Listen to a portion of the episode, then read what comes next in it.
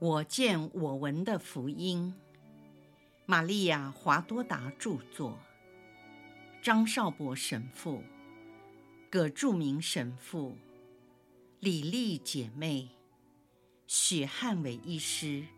联合翻译。第二册：耶稣的苦难，第六百零九章：耶稣被定。圣死，卸下圣诗。玫瑰经痛苦五端。二，那被绑在耶稣左边的强盗，继续羞辱耶稣。他将听到的咒骂归纳起来，重述一遍，最后说：“如果你要人民相信你，你就救你自己。”也救我们吧！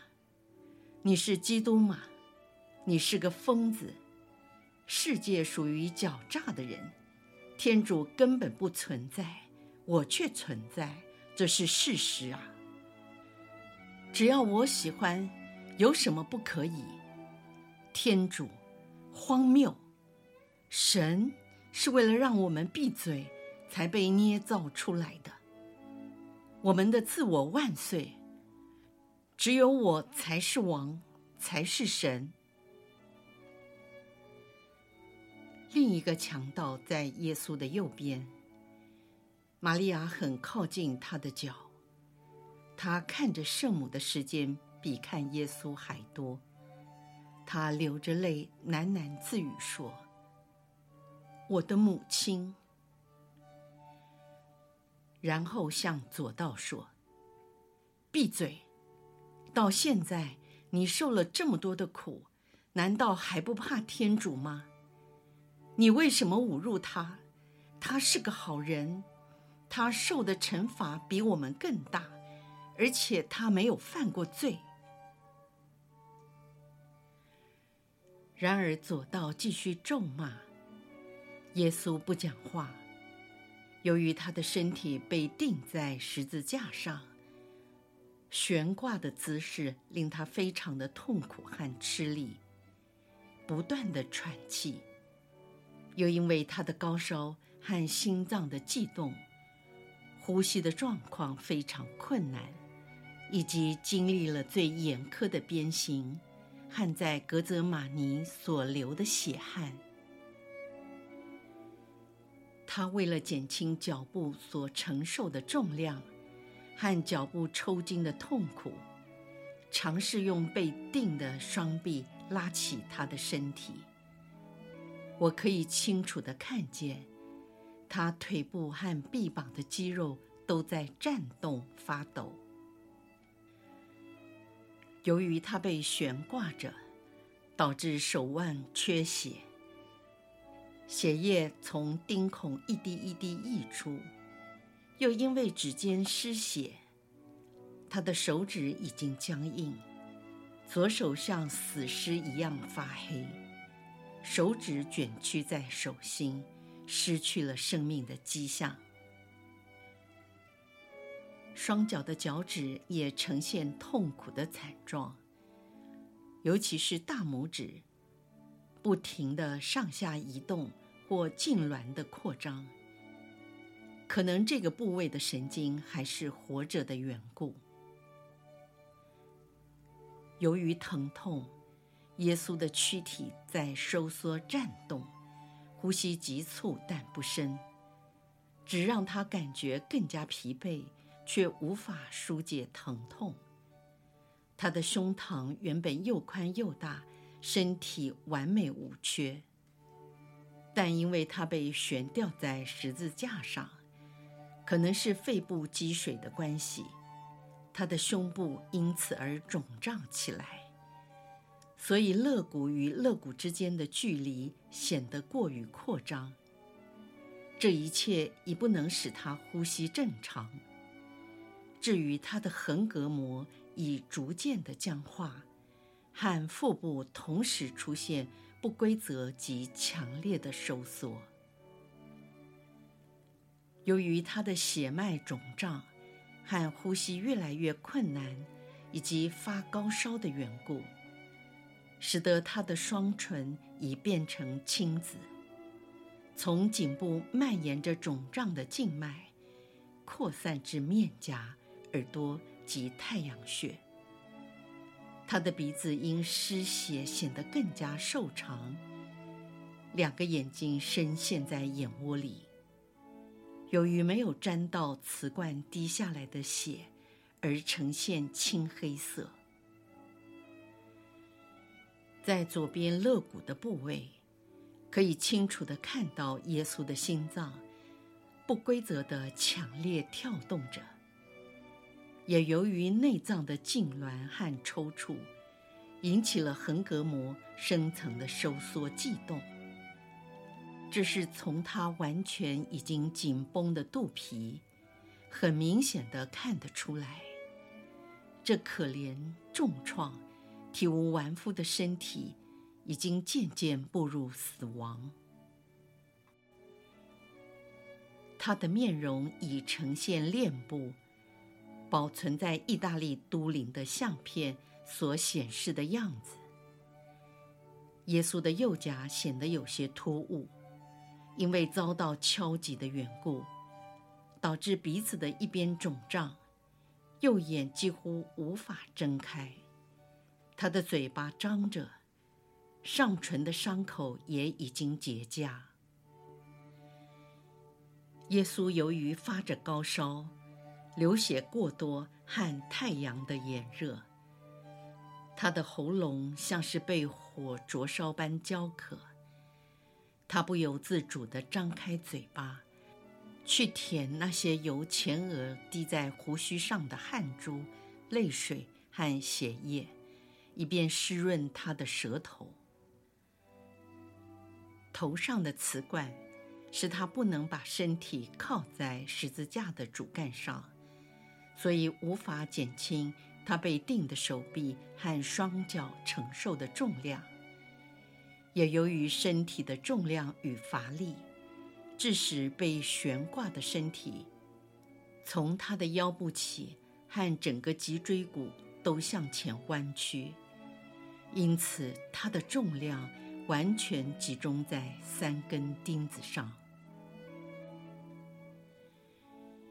那些被驱赶到第二平台之外的犹太人，仍然继续不断地辱骂。那没有悔意的左道和他们相互呼应。那右道越来越同情地看着圣母，而且他哭了。当右道听到左道连带的羞辱他时，便尖锐地说：“闭嘴！不要忘了你也是女人生的。要知道我们的母亲为了自己的儿子，不知哭过多少次。”他们流下羞耻的眼泪，因为我们是罪犯。你的母亲和我的母亲都已经去世。我多么希望向她求宽恕，然而可能吗？我母亲是个圣善的妇女，我使她伤心而死。我是一个罪人，谁能宽恕我？然后看着圣母，继续说：“母亲，求你因你临终的儿子之名为我祈祷。”圣母扬起她痛苦的脸，看了这个可怜的罪人一会儿，因他忆起自己的母亲，并凝视着圣母，而且心生悔意。圣母那仁慈。温和的眼神带给他莫大的安慰。右道狄斯玛哭得更大声，引起了群众和左道的讥讽。群众大喊说：“好啊，就把她当做你的母亲吧，这样她有两个罪犯的儿子。”左道煽风点火地说。他爱你，因为你是他爱子的小肖像。耶稣这时第一次说话：“父啊，宽赦他们吧，因为他们不知道他们做的是什么。”这祈祷克服了迪斯玛的恐惧。他鼓起勇气，看着基督说：“主啊，当你进入你的国度时，请你纪念我。我受苦是罪有应得，但求你赏给我来世的仁慈和平安。我有一次听过你的宣讲，但我却愚蠢地拒绝了你的话。我现在要悔改，至高者的儿子。”我要当着你的面悔改我的罪。我相信你来自天主，相信你的德能，也相信你的仁慈。基督，因你的母亲和你至圣圣父之名，求你宽恕我。耶稣转过头来，用很深的怜悯看着他。虽然耶稣可怜的嘴唇饱受折磨，仍然展现出一个非常美丽的笑容。他说：“我告诉你，今天你就要和我一起在乐园里。”那悔改的强盗平静了下来。他已不记得小时候所学的经文，但不停重复的念着。纳扎勒人耶稣，犹太人的君王，可怜我吧！纳扎勒人耶稣，犹太人的君王，我寄望于你。纳扎勒人耶稣，犹太人的君王，我相信你的天主性。另一个左道继续在诅咒。这时，整个天空越来越暗。乌云密布，风起云涌，重重叠叠，千变万化，风驰电掣的云层，那厚实的颜色如铅似铁，由暗而清，变白，转绿的反复无常。疾风吹袭着大地，发出了阴森的嘶吼，刺骨的寒意好像风声鹤唳。当风静止时，空气中给人一股闷热、风云变色不祥的感觉。那逐渐露脸的阳光，由明亮转为绿色的光芒，使得在场的面孔看起来相当诡异。士兵闪亮的盔甲因天空变得暗淡，他们的脸显得坚硬。就像是雕刻出来的一样。那些犹太人的肤色、头发和胡须多半是棕色，这时他们的面孔变成青面獠牙。也由于光线的因素，那些原本就苍白的妇女，看起来就像蓝色的雪做成的雕像。由于逐渐的步入死亡，耶稣的全身慢慢变成青灰色，好像已经开始腐烂。他的头垂到胸前，体力也已经耗尽。他在发烧、颤抖，一直打哆嗦。就在这种虚弱垂死的情况下，他到现在只在内心深处呐喊着母亲。如今再也禁不住，便轻声地呼唤说：“母亲，母亲。”他喃喃自语，声音细如游丝，就像是在叹息。他已进入轻微的弥留状态，致使无法克制，透露了他内心的隐秘。圣母每次听到爱子叫母亲，便不由自主地伸开双臂，想帮助他。那些残忍的人群，面对那临终者的剧痛，和他母亲所受的痛苦，都哈哈大笑。司机和经师们又爬上牧羊人所站的第二平台。士兵要把他们赶下去，他们回应说：“那些加里勒亚人不就站在这里吗？我们也要站在这里。我们要确认公益执行到底。我们站在远处，在这种光线下看不清楚。”其实，许多人对那笼罩大地的奇光开始感到不安和恐惧。那些士兵也指着天空中一个黑色圆锥形的烟雾，像旋风似的从山顶的后面缓缓升起。它一直上升，并散发越来越黑的云雾，像火山喷出的浓烟和熔岩。就在这昏暗和令人感到恐怖的时刻。耶稣把若望交给玛利亚，同时也把玛利亚交托给了若望。耶稣垂下头，因为圣母走进他的脚下，为了更能清楚地看见他。耶稣对他说：“女人，这是你的儿子；儿子，这是你的母亲。”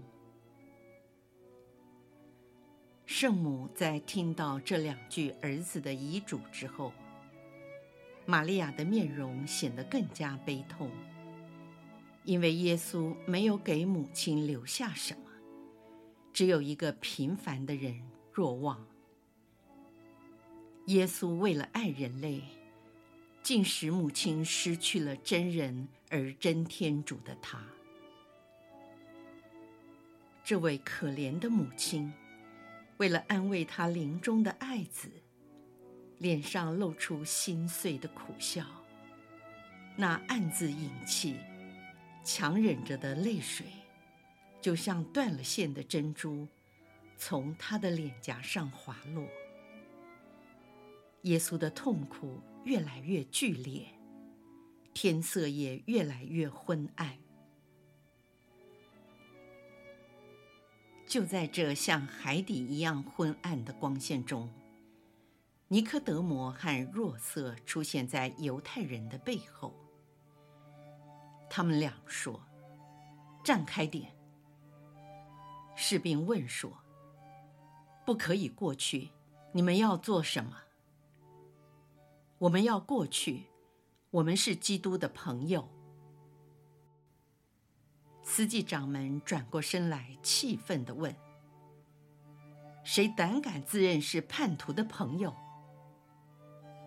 若瑟坚决地说：“我，就是那位长老，阿里马特雅的若瑟，公益会的最高成员。和我在一起的是尼科德摩，犹太人的首领。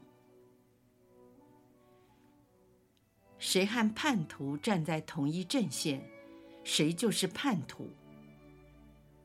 若瑟说：“谁和杀人犯站在同一阵线的，谁就是凶手。”亚纳斯的厄勒阿扎尔，我一生是个正义的人，现在已经年老，死期也快临到，我不愿成为一个不义的人。尤其是天堂和永远的审判者，快要降到我的身上。还有你，尼科德摩，这使我惊讶。我也感到惊讶，只为了一件事：以色列已经非常腐败，竟连天主也认不出来了。尼科德摩。你使我厌恶，那你闪开，我只要求让我过去。你要成为更加不洁吗？假如我和你们在一起没有被玷污成为不洁的话，那么再没有任何东西可使我不洁的了。士兵，这里有钱袋和我的通行证。于是他便递给了身边的石夫长一个钱袋和一个密封的牌子，石夫长检查了这些东西后，便命令士兵说：“让这两个人过去。”于是若瑟和尼科德摩走进了牧羊人的身边。我不知道耶稣是否看到他们，因为浓雾越来越厚，而他的双眼由于临终时刻更近，受尽了折磨，已经模糊不清了。当他们看到了耶稣的样子，不顾四周的一切，大哭了起来。也不理会司机长们在一边谩骂。耶稣痛苦的程度越来越剧烈，他的身体已经开始受到破伤风性的痉挛，加上群众的喧哗，情况显得更糟。肌肉的纤维和神经的死亡，从受创的四肢向身躯蔓延。致使呼吸越来越困难，横膈膜的收缩变弱，心脏的跳动也变得不规律了。基督的脸色由于失血过度带来的死亡，由深红色变为泛绿的苍白。他的嘴唇显得僵硬发抖，因为他头颈部的神经已过度疲劳。这是他曾多次利用头部作为杠杆，把身躯的重量靠着十字架的横木上，以略为纾解手腕及脚所承受的压力。但这样做使抽筋也蔓延到上下颚，喉咙由于颈动脉堵塞引起肿胀，这一定很痛。浮肿的情况也蔓延到舌尖，导致舌头看起来肥大，动作缓慢。他的背从颈后到臀部，因遭受破伤风性的抽缩已经弯曲。现在四肢迈入死亡，这些死肉的重量开始不断地增加，所以他的身体更为往前弯曲。现场的群众无法看清这个状况，因为天空的光线非常阴霾，只有那些站在十字架脚下的人才能看得清楚。这时，耶稣的身体松软下来，头部低垂，身躯和十字架的主干完全分开的向前向下倾倒。好像已经死去，停止了喘息。玛利亚喊说：“他死了。”这悲惨的呼叫声弥漫在黑暗的气氛里。耶稣也真像死了一样。另一个女人也同样的喊叫起来。于是我看到这群妇女起了一阵骚动。大概有十个人抬着不知道是什么东西而离去了。我看不清楚是谁走了，因为浓雾中的光线微弱，就像被厚厚的火山灰所笼罩。一些司机和几个犹太人喊叫说：“不可能，这是假装的，要骗我们离开。”士兵。用你的长矛去戳他，这是恢复声音的良药。士兵没有理睬他们的要求，他们就用石头跟泥块丢向十字架，有些击中了那殉道者，也有的石头反弹回来，落在罗马士兵的盔甲上。果然，犹太人讥讽地说。这良药真的行哦。很确定的，有些石块击中了目标，也许是手上的伤口或他的头部。耶稣痛苦地呻吟着，恢复了知觉。他的胸膛开始困难的呼吸，虽然很吃力，但是有了动作。他的头也左右移动，似乎有意借着改变位置，好能休息或减轻痛苦。但他找不着，反而带来更大的痛楚。